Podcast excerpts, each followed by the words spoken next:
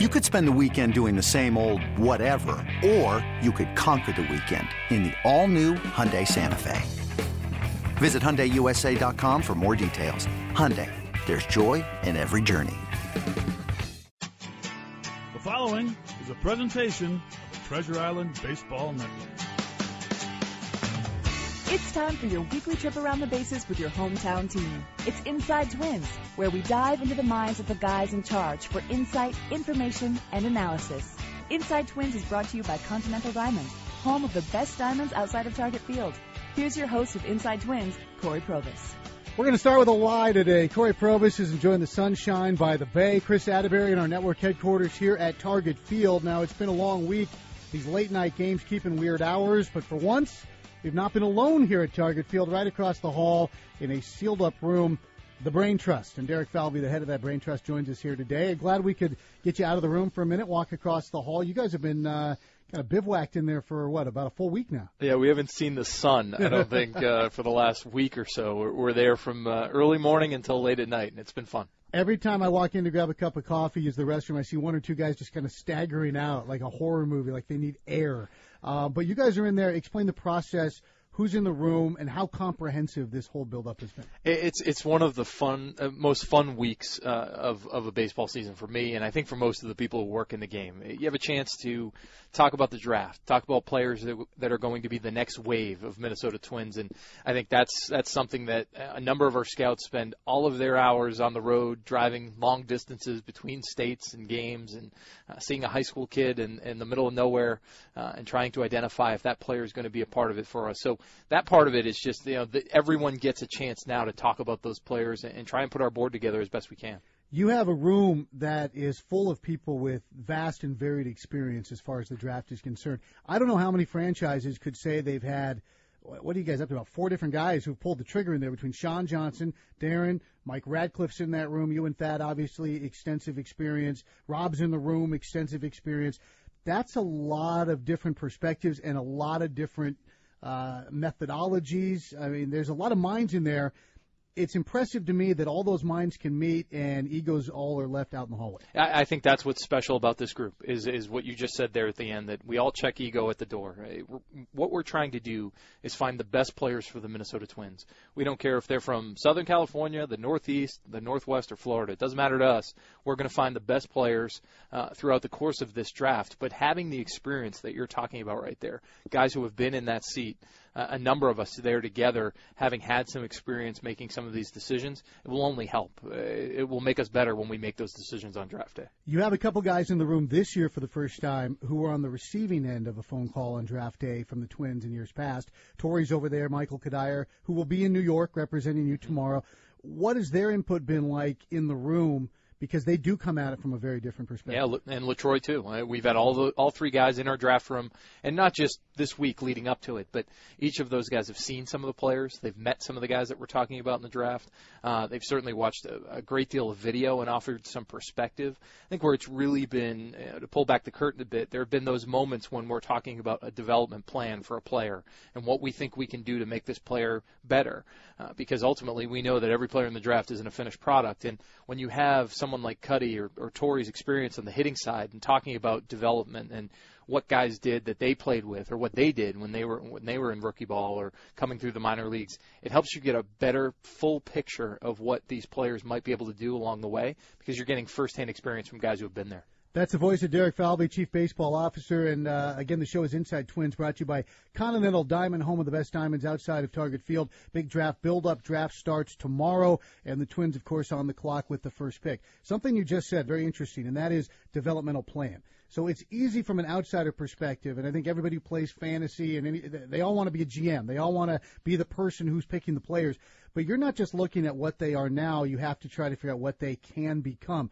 And are you saying that when you evaluate, let's say player A, well, he throws like this, he runs like this, he hits like this, here's how we're going to make him do this? Is that part of this process? Absolutely. You have to have that conversation because we need to know right now none of the players we'll select, you know, in this draft are ready for the major leagues tomorrow. That, that That's just, the only guarantee. That never happens, you know, and I, I shouldn't say never, but you know, very, very rarely happens. David Clyde's on line one. He wants to, he wants to fight. So what we are what we are doing is trying to find a way to you know, me- measure what the player's current talent is and what his ability is, but also marry that up with a plan and what we're going to do moving forward to get him to where he needs to be at the major league level. And I think knowing what the end should look like and talking about how we would go about that will help us make better decisions on the front end when we select. We, we have to take a break. Before we do, though, I want to just finish up on this topic. What you're talking about is marrying two elements of a baseball operation. You've got your scouting and your drafting, and then you've got your development. And often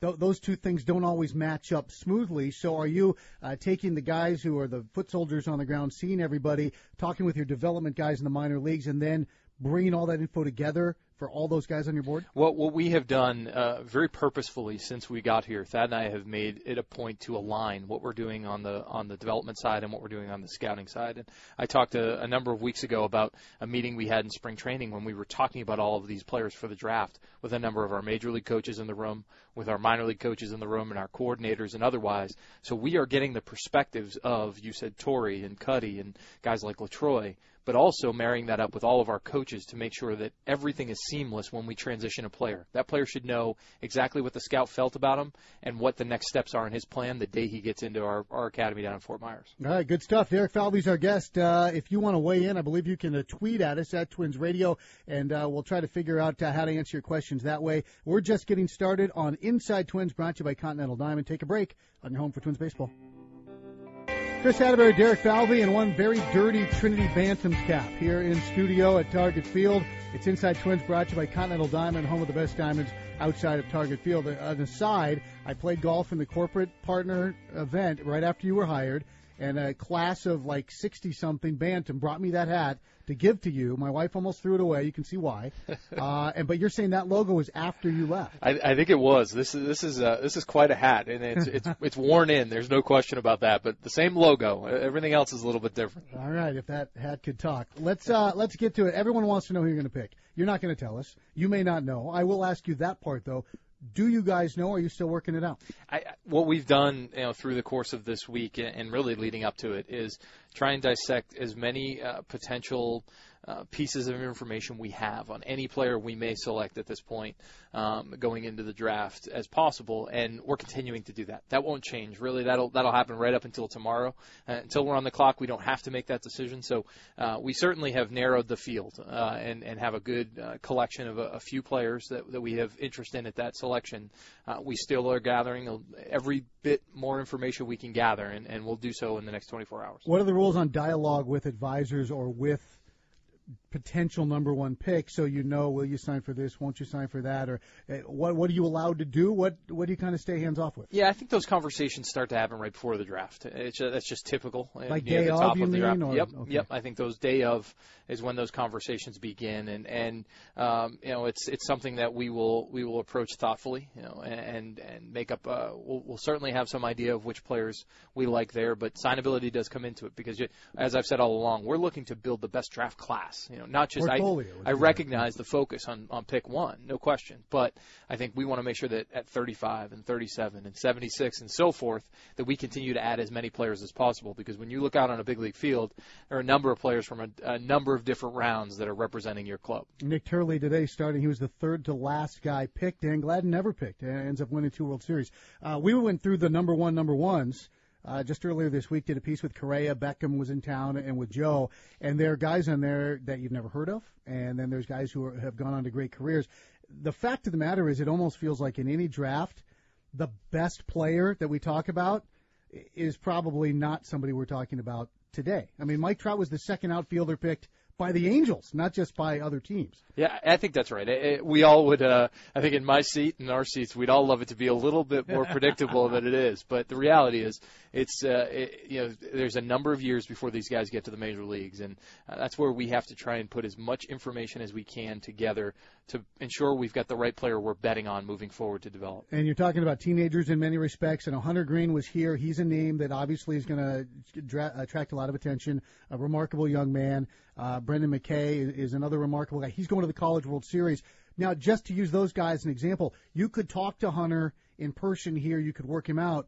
Brendan's busy. He's pitching his team to the College World Series, so you don't have a chance to have that interaction right now, though I'm sure you've had a chance in the past. Does that affect um, you as a guy who wants all the information you can get, is that frustrating for you that you can't get access to everybody? You know, I, I think in a perfect world you'd have as much access as possible. I recognize that uh, guys have, uh, particularly in the college ranks, have uh, bigger fish to fry right now and have a chance to win a World Series. So, uh, but I, I will say that in those two players' cases and in a number of others, our scouts have done an exceptional job of getting to know them, their families, the support system around them, uh, their mindset, their makeup, and otherwise. So we feel we have a, a depth of knowledge for each of these players that we're considering in this draft. We've got another break to take. We'll take a break here. It's Inside Twins, brought to you by Continental Diamond, home of the best diamonds outside of Target Field. Derek Falvey, kind enough to step out of the war room and join us. We'll talk more draft next on your home for Twins baseball.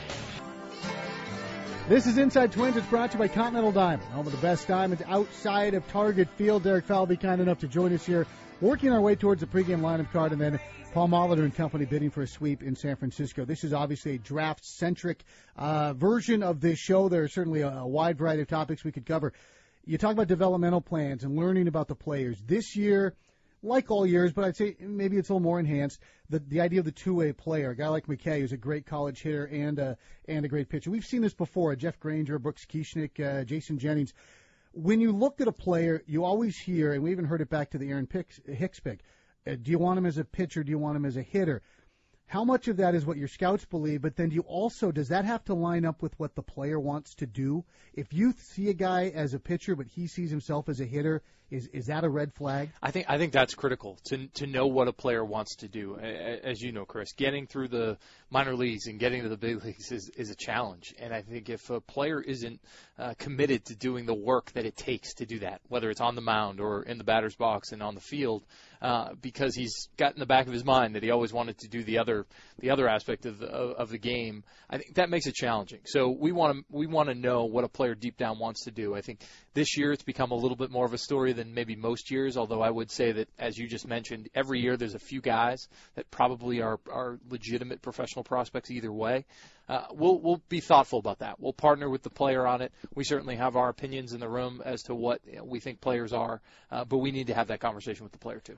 What are those conversations like when you go visit a family? Uh, because uh, we were hearing the Scott Service story with Danny about Terry Ryan coming into his house, and then he doesn't sign, and then he has to, you know, sheepishly go see Terry at a game in the minor leagues.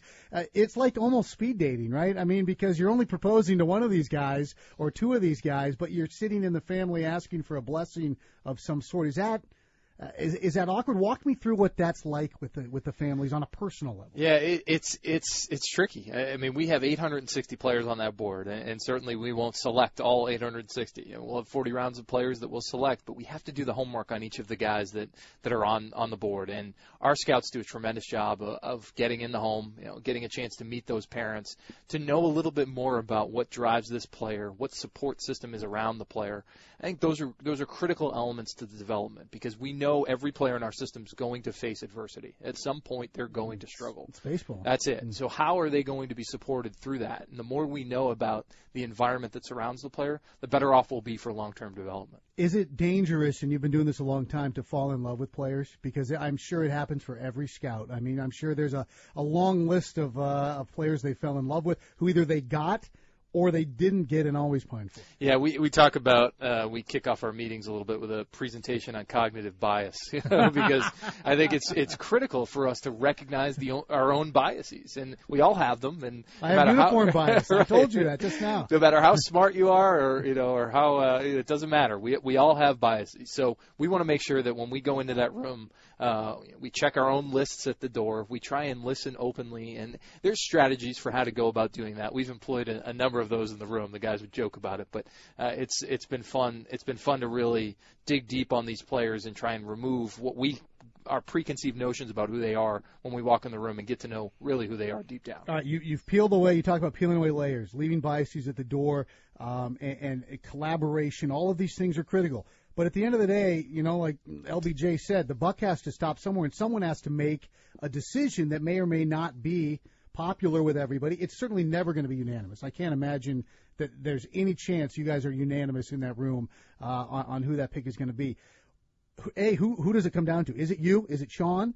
A- and B, how are those final decisions eventually made? Because obviously everyone's voice is heard, Uh, but crowdsourcing only works so much. Eventually, only one voice can talk. That's right. I think at the end, you know, we all we need to make a decision, and we have to pick a player. Right now, I can tell you that between Sean and me, and Thad, guys like Mike Radcliffe, excuse me, and others, uh, we have a group that is very clearly aligned on the decision-making process, and they're all they're all going to be supportive of ultimately which direction we go. We may not all be aligned on, on who we want to select, but ultimately with Sean, with Thad, and with me, we'll come together and, and make a decision for the best decision for the Twins. Is it a situation where, let's say there's five guys you're talking about, where you can all look at it and say, hey, they're all five really good. We all like a lot about all of them, just maybe each of us likes one a little bit more than the other? Then? That, that's exactly what's happening, I believe, in our room right now.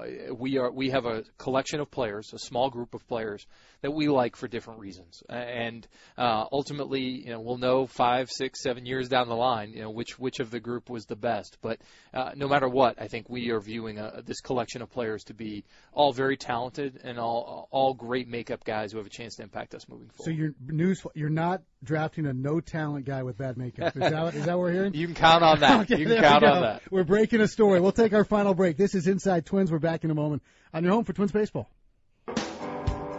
Chris Atterbury, Derek Falvey from our network headquarters here at Target Field. In a couple of minutes, Derek's going to head back across the way as they wrap up their uh, the War Room meetings here, the draft uh, tomorrow, as the uh, Minnesota Twins will pick first, and then they are like thirty-fifth and thirty-seventh, I believe, to get things underway.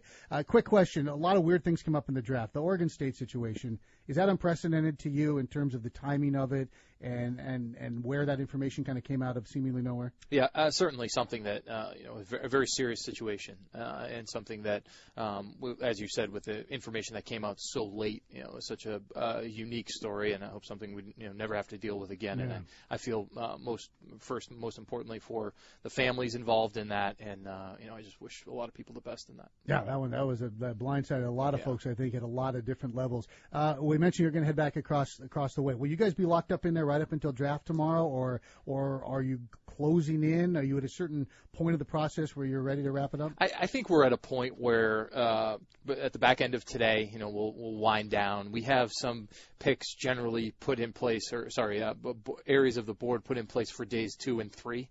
Uh, ultimately, what will happen is after day one, when you get through thirty-six picks, that will end, and uh, we'll some players will have been off the board. We'll reconfigure a little bit. Then you'll have day two, which we're set up for at the back end of day two. We still have to prepare for day three. And so then it gets really crazy. And then it gets a little crazy. So we want to make sure that uh, we're prepared for each phase of this over the next two days. We got about a minute left. Is it fair that that last day, as you get into the, the later rounds, now you're looking more at, oh, we need to fill out a roster in Elizabeth, and we need to figure out some positions more so than up top? There, definitely that. Uh, I think as you get back toward the end of the draft, but as you let off this uh, this this show with, I think there are big leaguers on the back end of the draft. Nick Turley. Even the, even the third pick from the end of the draft. So we want to make sure that we stay locked in and focused on trying to get the best best players we can get late in that draft too. You guys have talked a lot about getting players from all conceivable ways. Will there be guys who don't get drafted that you keep your eye on and contact free agent-wise? Definitely. I think if there are still guys that fit for us, we will find ways to add them to the organization. Can't get enough good players, right? Absolutely right. All right, get back in there before they lock you out of the room. We appreciate it. Last chance here, fifteen seconds. You want to tell anybody you're picking? Tune in tomorrow night. There's a show for it. Oh, there you have it. There's a show for it, man. He's already, he's a T V guy. You know, it's a radio show, but he's a T V guy. Derek, thank you. That's really some uh, some great insight into the right. process, and it should be fun. We'll see what happens over the next couple of days. Thanks, Chris. Appreciate it. All right, Derek Falvey in studio. It's Inside Twins. It's brought to you by Continental Diamond, home of the best diamonds outside of Target Field. Now, the Twins are outside of Target Field. We're going to kick off our pregame lineup card in just a couple of minutes, and then it's baseball coming up at, uh, at you from San Francisco. Twins taking on the Giants, trying to go seven and three on the road trip, looking for their fourth sweep of the year and looking for their twenty-first win away from Target Field this year. A remarkable uh, road record thus far for Minnesota, and Nick Turley is on the mound to make his never-to-be-forgotten Major League debut. That's coming up next. Stick with us right here on your home for Twins baseball. It's blazing hot outside. You get in your car to turn on the A C to get cold air pumping, but it blows hot air out. This issue is commonly caused by low refrigerant due to leaks in the A C system. You want an easy, all-in-one solution that will restore the cold air in no time. A C Pro Recharge Kits make restoring cold air easy for even those with zero D I Y experience in less than ten minutes. Save time and money versus going to a shop by picking up an A C Pro Recharge Kit today. Be a pro with A C Pro.